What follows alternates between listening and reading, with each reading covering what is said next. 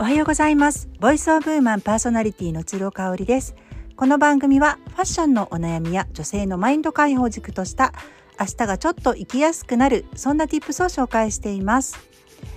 はい、えー、9月も半ばになりましたがまだまだ暑い日が続いていますね。もうなんかお昼前後に外に出るだけでもちょっとこう気合を入れないといけないような感じ。そんな中私はネイルサロンに行ってきました。以前メルマガの読者様から秋第1弾カラーネイルは何色にされますか？という質問をいただいて、えー、即答でボルドーにしますっていうふうに答えたんですよね。であの8月から1ヶ月経ったので行ってきました。えっ、と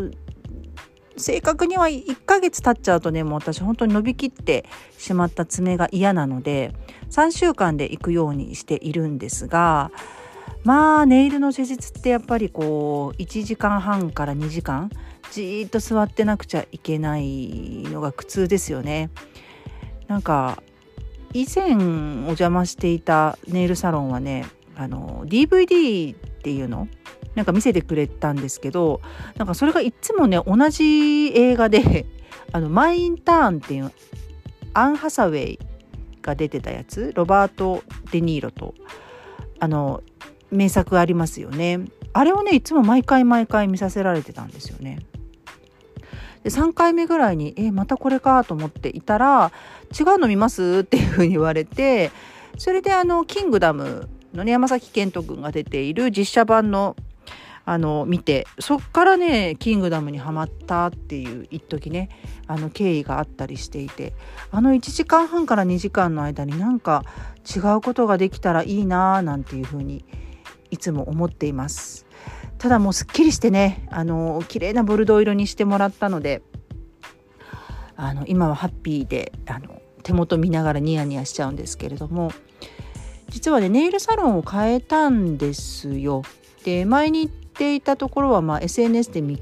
つけてでまあ施術も丁寧だし、まあ、センスもすごくいいっていう感じだったんですけどねなんかねあのー、やっぱりあの1時間半から2時間の間でねえーと、ずっと自分の話をされる方でであのまあ聞いてもらいたいというかご自身の話をするのが好きなんでしょうね。でまあ最初はねもう2年ぐらい通ってたんで、まあ、最初の方というかつい最近まではうーんって思いつつもあの聞いてたんですけどねあの結構同じこと話してきたりとかするのであこれなんか人を選ばずに結構お客さんみんなにしているんだなって思って、まあ、ネイリストさんって大変ですよね。場を持たせなきゃいけないし結構こうあの距離は近いから何話そうずっと沈黙だと困るなという感じだしね。で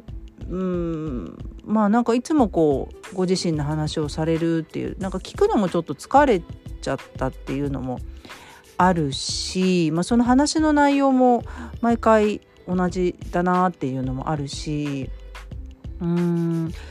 やっぱりその1時間半から2時間の間でねこっちが気疲れしちゃうと次行く気がなくなっちゃいますよね。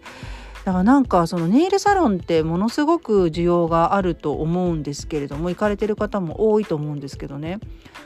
なんかあれどうにかならないんですかね？あの時間をあの違う風に使えたらいいなと思って。韓国ドラマとか自分の携帯で見ちゃってもいいのかな？なんかそういうチョイスをお客さんにあのしてもらえると嬉しいなという感じがするのは私だけでしょうか。まあでもあの爪はすごくすっきりしたので次ねまた引っ越したら新しくネイルサロン探さないといけないじゃないですかだからもうねこの際やめてしまおうかなとも思ってますネイルサロンに行くの。で自分でセルフでやるかまああの機械をね買ってきてジェルネイル自分で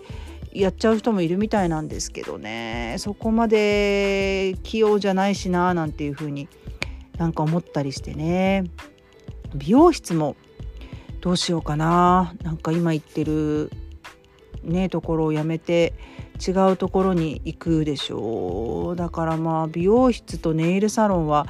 悩ましいよね。で、アーユルベーダに関しては、コメちゃんとね、18日にライブやるんですけれども、あのー、まあ、福岡にいる知り合いの方を紹介しますとは言われてるんですけど、まあ、コメちゃんはよく私のことも分かってくれているし、セラピストって相性ですよねっていうのもとっても力説してくださってね。なのでまあ紹介はしますけど香織さんに合ってるかどうかはもう香織さん自身が決めてくださいねっていうことなんですよね。この合ってるか合ってないかって皆さんどうやって決めてます？さっき私が言ったそのネイリストさんうーんっていうのも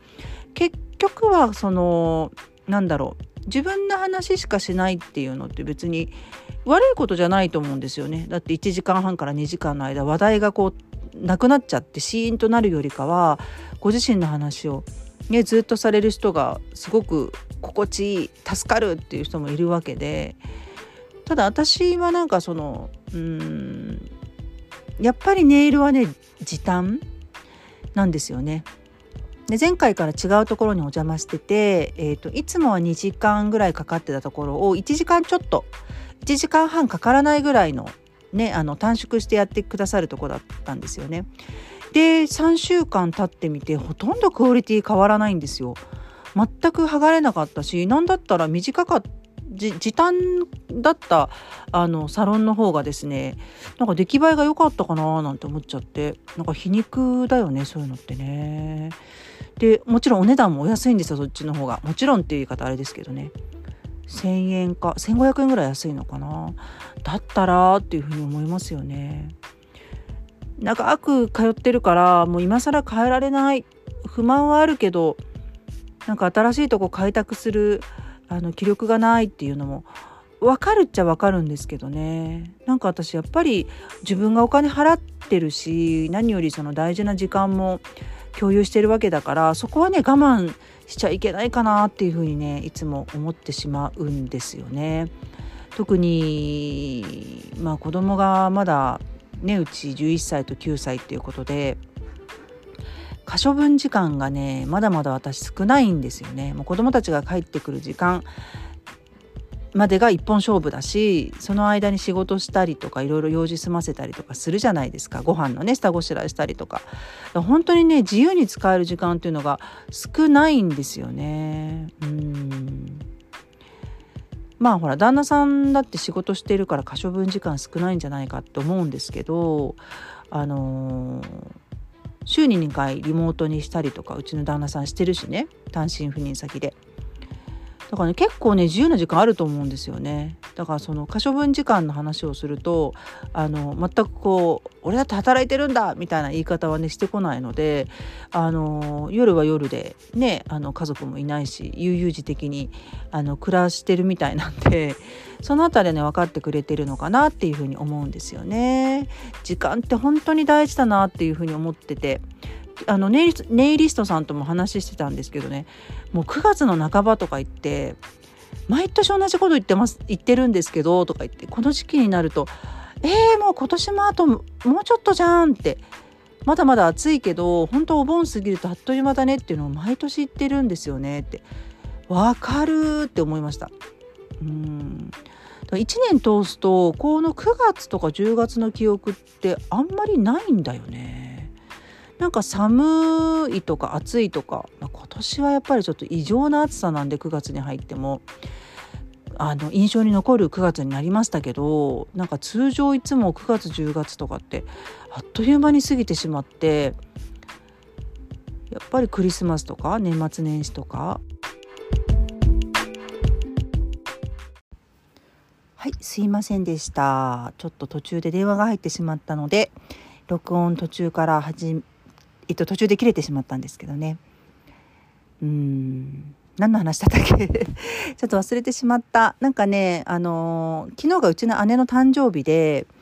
でアメリカにいる義理の兄からねえっ、ー、と姉がねもう50歳になったんですよ昨日で。でまあ記念すべき誕生日ということでお花の手配をねあの僕の代わりにしてくれないかっていうことで今お花屋さんといろいろやり取りをしてるんですよ。で本人もね知ってるんですけどねあのー、彼女がすごく好きな中目黒のアルドワーズさんっていうお花屋さんがあって YouTube にも出てると思いますアマークの。あのもう何回も紹介してるお花屋さんでそちらにお電話してねあの姉の直子が50歳の誕生日なんであの旦那さんがお花をなんていう話をねしててでちょっとあのメッセージの内容とかを今やり取りしてて電話がかかってきちゃったんでね何話していたか忘れてしまったんですけれどもすみませんもうこういう雑談であのやらせていただいてますのでよろしければまた明日も聞いてください。それではまた明日。